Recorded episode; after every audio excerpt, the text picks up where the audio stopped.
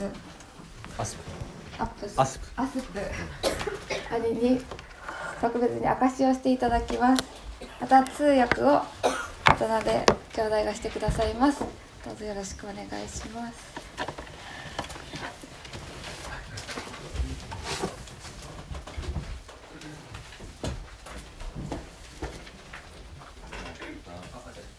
二本あります2本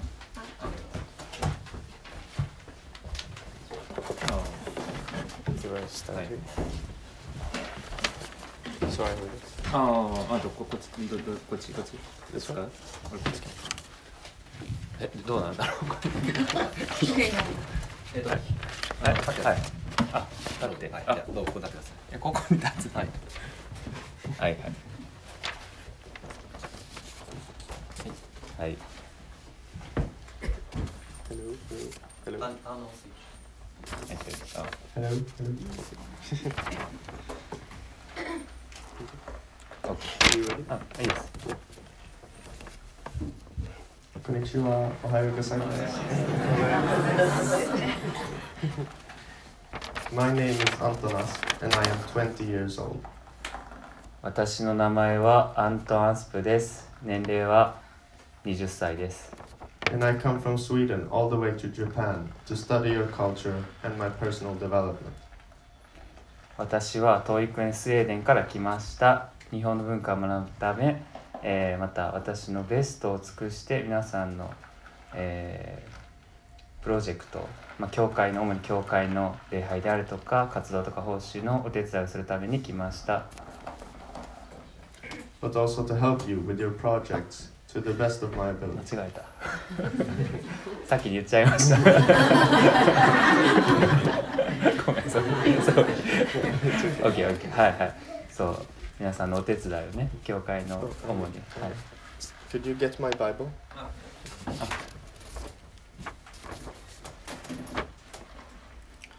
One of my favorite verses from the Bible is from Galatians 6 2. えー私の好きな聖書箇所の一つはガラテヤ人への手紙6章2節です、in Swedish. Bär varandras bördor så uppfyller ni Kristi lag. 互いの重荷を追い合いなさい。そうすればキリストの立法を成就することになります。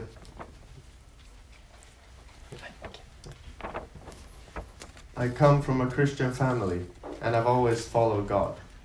And most of that is thanks to my parents. 私はクリスチャンファミリーに生まれました。そして神様についてきました。そのほとんどは両親のおかげです Because God and Christianity in general has been so natural for me. なぜなら神様一般的なキリスト教というものは生まれつき自分にとってとても自然なものとなっていたからです I can't really say one specific moment where I feel like this is it. Now I follow Jesus. 私にはこの時神様に出会ったという特別な瞬間があったとは本当に言えないのですだけど今イエス様についていっています I started going to different Christian camps and I got baptized on my own will. 私はさまざまなクリスチャンのキャンプに行くようになりましたそして自分の意思で洗礼を受けました This is where my own faith started to grow. キャンプは私の信仰が成長し始めた場所です It wasn't just that natural feeling, it was now something I could choose for myself. 以前はキリスト教っていうものは幼い頃から馴染みのあるごく自然なものでしたが今は、えー私がクリスチャンであることはキャンプ等を通して自分自身で選ぶことができたものだと思っています A few years later, I studied a mix of the Bible and sports combined, and the name of that program is Pulse. そして23年後に聖書とスポーツを組み合わせたパルスというプラグプログラムについて学びました。パルスっていうのはなんか脈っていう意味です。こういう脈っていう意味だそうです。I truly believe that it's a great idea to combine two things I really like. パルスは私の大好きなスポーツと聖書という2つものを組み合わせた本当に素晴らしいアイデアだと思っています It doesn't have to be a complicated idea. It could be, for example, before you play soccer or ping pong. パルスは難しいものではありません例えばサッカーや卓球をする前前に、え You say a prayer or have a short ceremony and then you play. ーうん、そうやってサッカーや卓球する前にお祈りをしたり短いセレモニー例えば、えー、と祈り合ったりとか御言葉を聞いたりとかしてからスポーツを始めます It doesn't have to be much, but just the idea of inviting Jesus to play with you is enough. それほどそれを多くする必要はありませんただイエス様一緒にサッカーしましょう卓球しましょうとお招きするだけで十分です Sweden is mostly Protestant, and there is a big freedom to do whatever you want. スウェーデンは多くの人がプロテスタントのクリスチャンですそしてあなたが望むことを何でもできる大きな自由があります。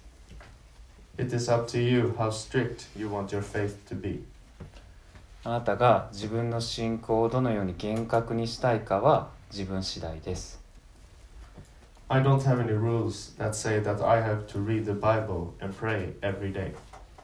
私は毎日祈って聖書を読まなければならないというようなルールは持っていません。I know that God is with me no matter what I do, and I can see the things He does in my life. だけど私が何をしようとも神様は共にいてくださることを知っていますそして生活の中で神様が私にしてくださることを見ることができます One of the best examples is when I was younger. I went to a Christian camp called Pulse. 神様が私に見業を行ってくださった最たる例は私が今より若かった時パルスと呼ばれるキャンプに参加しました It was a soccer slash Bible camp, and I got to play with other teenagers. それはサッカーと聖書を組み合わせたキャンプで他の10代の人たちと一緒に参加しました I returned for about 45 times to the same camp. 私は45回そのキャンプに参加しました When I graduated from high school, I didn't know what to do at first, but then I went to SVF to study the Pulse program. 私は高校を卒業した時初め何をしたらよいのか分かりませんでしたそれから SVF という今通っている学校にパルスを学ぶために入学しました It's the same name and the same concept. そのパルスは私が10代の時にキャンプで学んだパルスと同じ名前で同じ考え方のものです I think this shows that God has a plan for me and that He knew I would go to Pulse both as a kid and an adult. 神様は私のためにご計画していてくださったのですそして神様は私が子供の時も大人になってからもパルスに携わっていくことをご存知だったのです Thank you for listening, and it will be interesting to see what my faith uh, does here in Japan. 聞いてくださってありがとうございます日本において私の信仰にどんなことが起こるのかを見るのは興味深いものになると思います I'm going to end with a Bible verse Proverbs 17 17. 最後にですね信玄の旧約聖書信玄17章17節の御言葉をもって終わりとさせていただきます En vän visar alltid kärlek. En broder är till för att hjälpa i nöden. 友はどんな時にも愛する者兄弟は苦難を分け合うために生まれる Arigato gozaimasu. ありがとうございまし たあこれ俺のか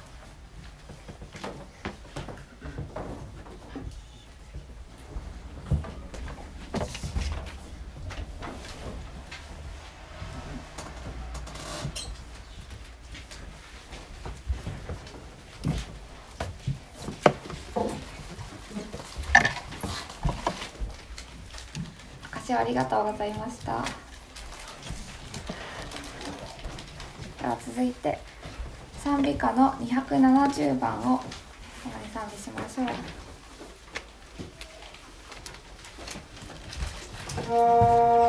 「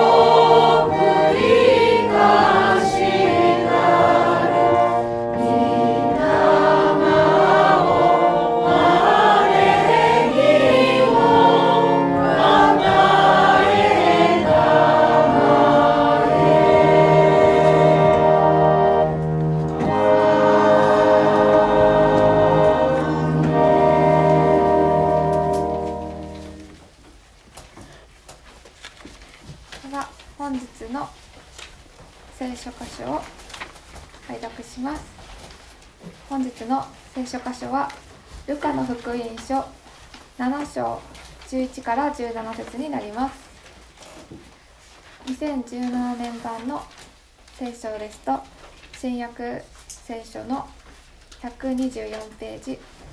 第3版の聖書をお持ちの方は新約聖書の110あ22ページにございます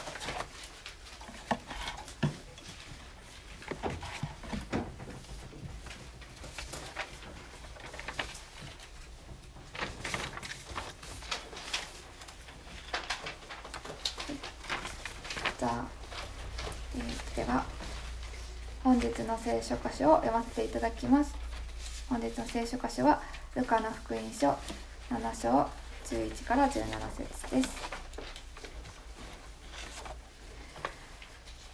それから間もなくイエスはナインという町に行かれた。弟子たちと大勢の群衆も一緒に行った。イエスが町の門に近づかれると見よある母親の一人息子が死んで担ぎ出されるところであった。その母親はやもめでその町の人々が大勢彼女に付き添っていた。主はその母親を見て深く憐れみ泣かなくてもよいと言われた。そして近寄って棺に触れられると担いでいた人たちは立ち止まった。イエスは言われた。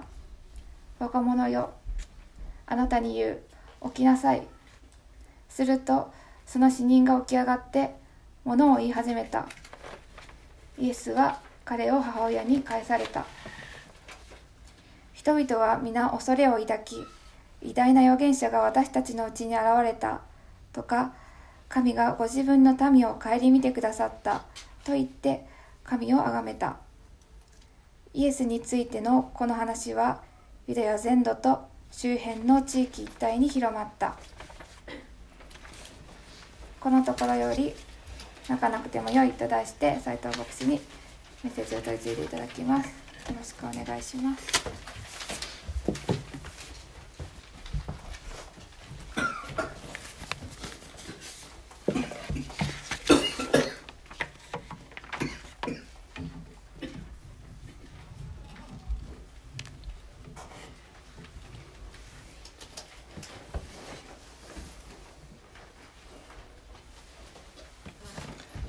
ようございます。私たちの最大の喜びは何か？それは神様が共にいてくださることでしょう。11節を見るとイエス様が行かれるところには多くの人々が一緒に旅をしていたことがわかります。11節をお読みします。それから間もなく。イエスはナインという町に行かれた。弟子たちと大勢の群衆が一緒に行った。大勢の群衆がイエス様と一緒でした。それから間もなくとありますがどれから間もなくかと言いますと前回の箇所ではイエス様は百人隊長というローマの司令官兵士の将校のしもべを癒したわけですけれどもその時に前回の箇所で強調されていたのはイエス様の口から出る言葉そのものに力があるということが大変強調される出来事でした。イエス様が口から話す言葉に力がある。この方の言葉には力がある。この方の言葉は神の言葉である。だからこの方は神からの人である。こうして人々はイエス様のことで夢中になったと思います。この人についていこう。この人の行くところにはどこにでも一緒に行きたい。そうして人々はもうイエス様に期待しイエス様の次の言葉を待ちイエス様がナインの町で何をされるんだろうか。もうナインの町に行ったらまず自分たちがイエス様のことをですね 宣伝したい。そういう期待と喜びで歩んでいた。ですからこれは喜びの行列であったんじゃないかなと思います。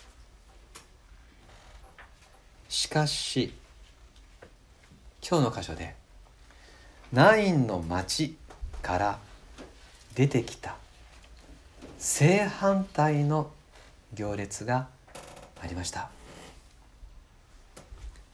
町に入ろうとした時町から厳しい悲しみの現実が。まるでイエス様の喜びの行列に挑戦するかのように出てきたわけです。同じことが私たちの日常生活でも起こります。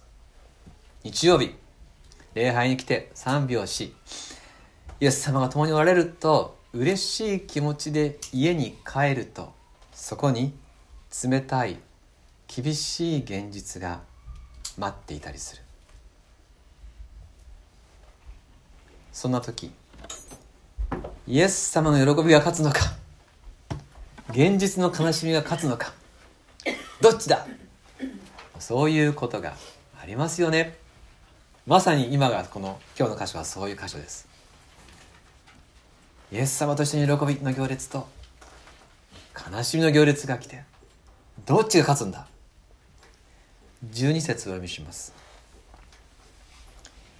イエスが町の門に近づかれると見よある母親の一人息子が死んで担ぎ出されるところであった。その母親はやもめでその町の人々が大勢彼女に付き添っていた。こちらもたくさんの群衆です。そしてこの状況はこれ以上に悲しいことがあるだろうかという情景です。親が自分の子の葬式を出すことほど悲しいことはないって言いますよね。しかも彼女はやもめでした。すでに夫に先立たれました。しかもこの子は一人息子でした。彼女は今まさに全てを失ったんです。全てです。喜びの全部を失いました。愛の全部を失いました。自分を支える全てを失いました。これは当時も生きていけないということがあります。夫のいない息子もいない女性が生きることが非常に困難な時代でした。今全部を失った。多くの人が彼女と共に悲しんでいます。しかし誰も彼女の慰めとなることはできなかったでしょう。死んだ一人息子は棺台っていうこの台のようなものに乗せられて運ばれていたと思われます。息子が担がれて運ばれていく墓場に連れて行かれる。ですから死んでまだ間がなかったはずです。長い時間死者を運ぶことことはしませんでしたから。ただただ悲しいだけの行列。当時の習慣に従って悲しみの笛が吹き鳴らされ泣き女と言われる泣き叫ぶ女性たちが共にこの行列に加わっていたはずです。癒しがたい心のもだえを伝える物音とともに行列が向かってきました。人間にはどうすることもできない状況です。しかし今日はそこにイエス様が立っておられました。イエス様はこの状況に触れることができる方。さらに言えばイエス様はこの悲しみを喜びに変えることができる唯一のお方です。ただ今日の箇所を見ますとイエス様はまず悲しみを悲しみとして受け止めてくださっています。17節。主はその母親を見て深く憐れみ泣かなくてもよいと言われた。13節。です。今日何て言いました？私。はい。皆さんびっくりしましたね。13節です。じゃもう一回一緒にみんなで一緒に読もうか。13節。3はい。主はその母親を見て深く憐れみ泣かなくてもよいと言われたこれ直訳はちょっとあの少し違うんです。若干言葉が減らされて日本語訳になってます。くどいと思ったんでしょうね。直訳はこうです。そして主は彼女を見られ彼女に深く同情された。そして彼女に言った。泣くな。彼女が3回出てくるんですね。あまりにも彼女に彼女になので日本語訳はもう一つだけ母親にっていうふうに訳してますが。彼女にっていう言葉が随分繰り返された言語です。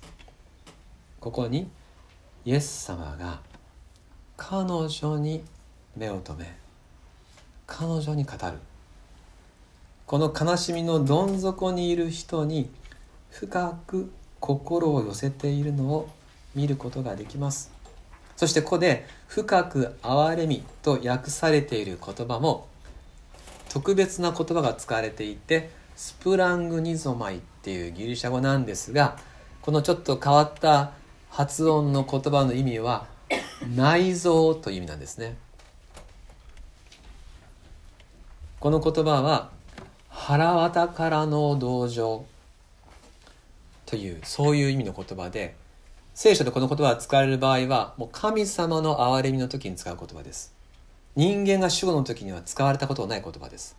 もう親がこう思う思いに勝ってもう自分の内側がどうにかなっちゃうんじゃないだろうかというような深い心の底からの憐れみの愛を表す言葉スプラングニゾマイ彼女をスプラングニゾマイされたというふうに書いてある。心の悲しみのどん底をも一緒に背負ってくださる。全力を尽くして憐れんでくださる愛。それがここに記述されています。世の中には感動しやすい人いらっしゃいますよね。感傷的な人特有の共感能力ってあります。もうすぐ涙もろくて一緒に泣いてくれる人いらっしゃいます。でもそれとは少し違います。感動しやすいイエス様が涙もろくて泣いたんじゃないんですね。ここで言う彼女を見て彼女を深く憐れんでっていうこの表現はすなわち極めて正確に彼女の悲しみを把握したということです。全てを把握してくださった。ひょっとしたら彼女が自分では表現できない自分でも捉えきれない悲しみもイエス様は神様の目で正確に全部味わい尽くしてくださったということでしょう。悲しみを自分の悲しみとして受け止めてくださるお方。それが私たちのイエス様です。私たちの悲しみを悲しみとして受け止めてくださる方。すべての悲しみを共に悲しんでくださるお方。イエス様は手先の器用さで私たちの心を手軽に癒したんじゃなくて私たちの持つ痛みと悲しみを全部正確に見抜き自分の痛みとして負い自分が身代わりに背負って私たちを喜びへと確実に導くお方。旧約聖書にそのことが前もって予言されていますのでその箇所も見てみたいと思います。イザヤ書53章3節4節。イザヤ書53章3節。4節開かれる方は旧約聖書1259ページ。聖書のちょうど真ん中あたりですね。旧約聖書1259ページ。イザヤ書53章3節と4節。いかがでしょうか？で開かれた方ご一緒にお読みしましょうか。イザヤ53章3節4節。3はい。彼は蔑まれ人々からのけ者にされ悲しみの人で病を知っていた。人が顔を背けるほど蔑まれ私たちも彼を尊ばなかった。誠に彼は私たちの病を負い私たちの痛みを担った。それなのに私たちは思った。神に罰せられ打たれ苦しめられたのだと。悲しみの人である。病を負う方痛みを担う方。これらの表現に救い主は私たちの悲しみをご自分の悲しみとして担う方であるということが記されています。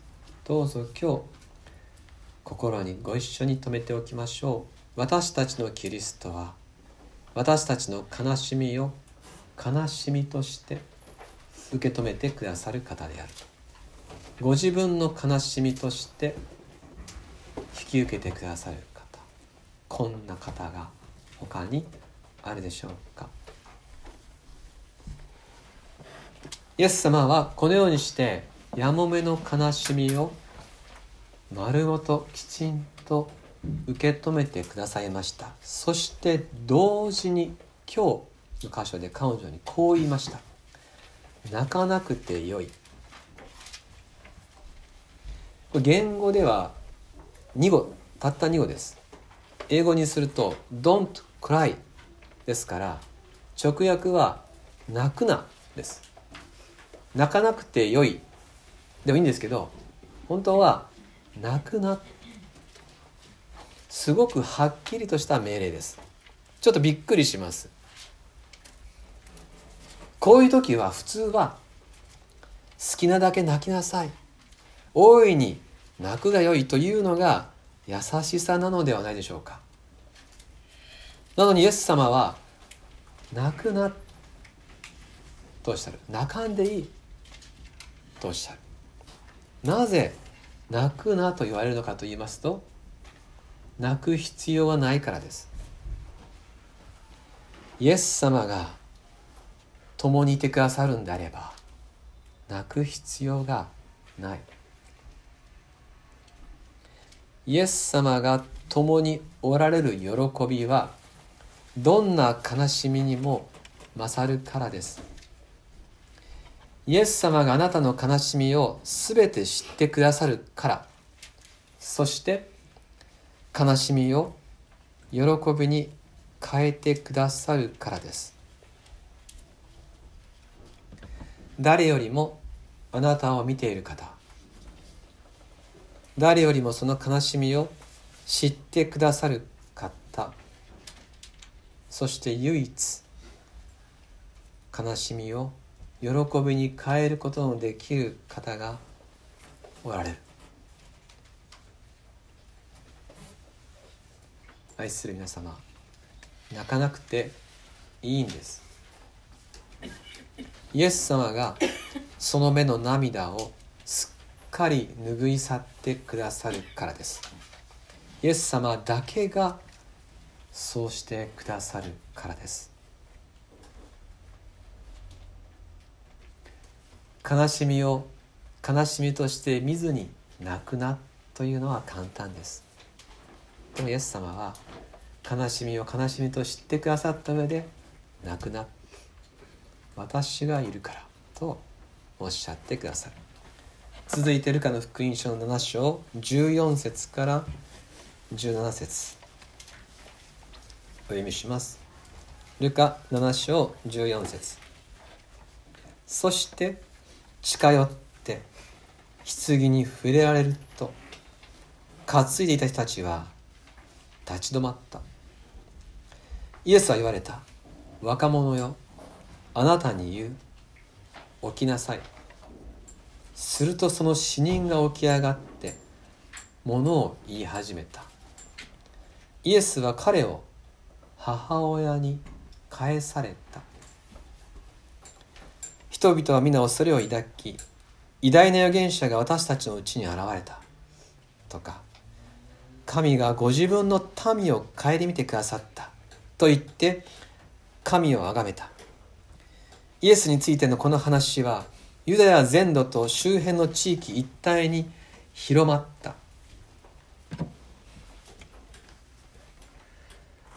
やもめに対して泣くな泣かんでいい。と言われてイエス様は行列に近づいていき棺台の上に乗せられている若者この若者に手を触れたわけです。イエス様が来て手を触れてしまったのでこれ本当はしちゃいけないことなんですね。汚れる行いなんです。死者に触れるっていうのは汚れちゃうこと。でもイエス様は手を置きました。イエス様が手をかけたせいで棺を運んでいた人は立ち止まらざるを得なかったんです。イエス様はなんとこの葬式の行列を止めちゃったんですね。皆がそこで立ち止まったわけです。イエス様は悲しみの行列を止めてしまうお方です。この先にはもう行かせないその先にさらに悲しい滅びに葬りに向かっていくのを行かせない方。そしてここで死んだ若者に対して起きよと命じました。彼は死んでるんですよ。しかしイエス・キリストの言葉には権威があります。この権威は死よりも強いんです。死んでいた若者はその言葉に命じられて蘇生しました。棺台の上で身を起こし話し始めました。明確に生き返ったということがこの表現で表されています。この箇所でルカはあえてイエスは彼を母親に返されたという一言を付け加えています。これ本当はいらない言葉です。聖書はもう極限まであのいらない言葉は省いてきてるそういう書物のはずですがわざわざここでまとめのようにこうしてイエスは彼を母親に返されました。言語では与えましたって書いてあるんです。ここにやっぱり彼女を見つめ続けているイエス様の愛があるんです。イエス様は本当にこのやもめの悲しみを覚え彼女に息子を返されたっていうこの一言をあえてルカは記しています。彼女の悲しみをイエス様は完全に喜びに変えました。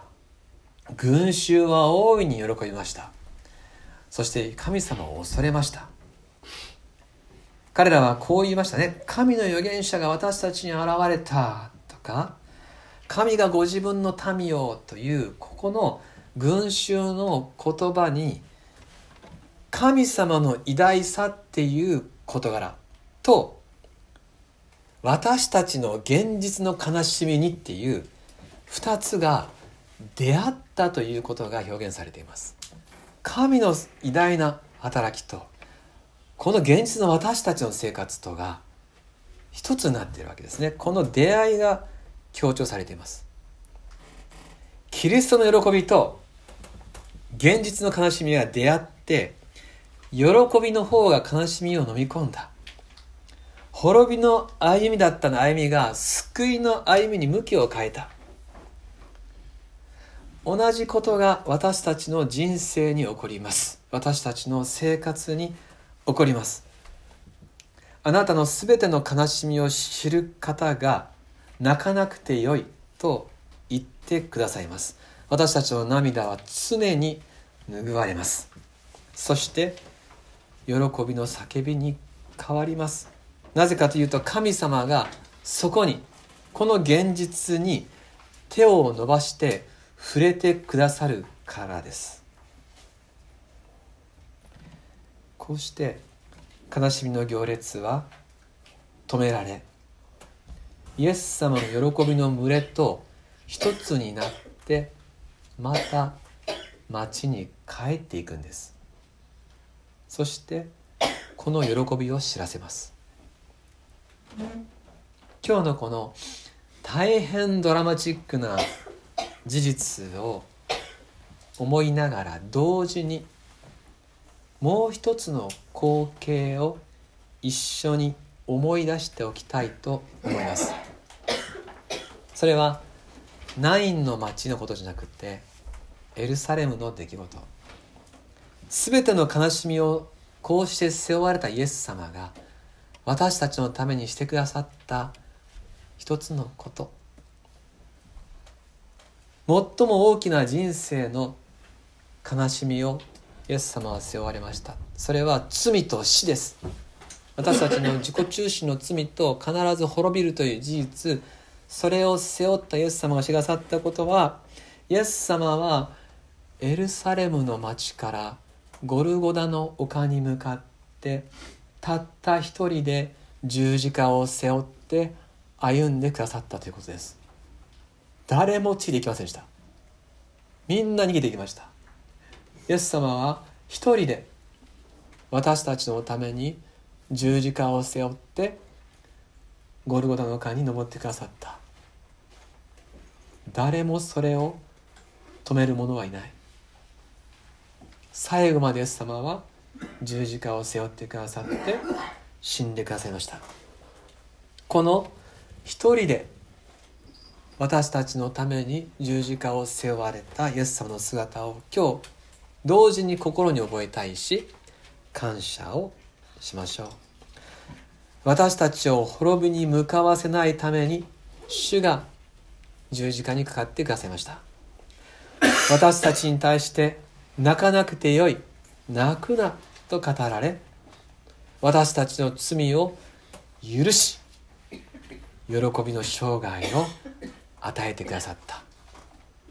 そして自分が私たちの罪の罰を背負い死に向かって歩き続けてくださいました。ぜひ今日二度と忘れない事実として心に刻みたい。イエス様が許しますと言われた場合は完全に許してくださるんです。それは本当の許しです。なぜならこの方が私たちのために死んでくださったからです。神の独り子である方が死んで許すとおっしゃってくださった。私たちはこのイエス・キリストと共に生きていきます。3日目に復活され精霊によって今私たちと共に手かさる方と皆で一緒に歩んでいきます。喜びの行列を今週も私たちは歩みます。イエス様と共にいる人は生活の現場で必ず全ての悲しみは喜びに変わります。神様は私たちの悲しみに介入される方であることを今日確認しました。ナインのやもめの悲しみの行列を喜びのパレードに変えたお方は今も生きて私と共におられます。絶望のただ中にあったとしても泣くなと命じることのできる唯一の権威ある方。この方には希望しかありません。イエス・キリストには希望しかありません。この希望が失望になることはありません。なぜなら私たちのうちに与えられた精霊によって神の愛が注がれ続けているからです。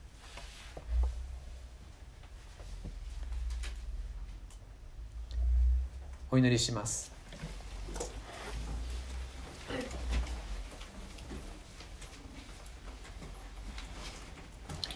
夕暮れには涙が宿っても朝明けには喜びの叫びがある。天の父様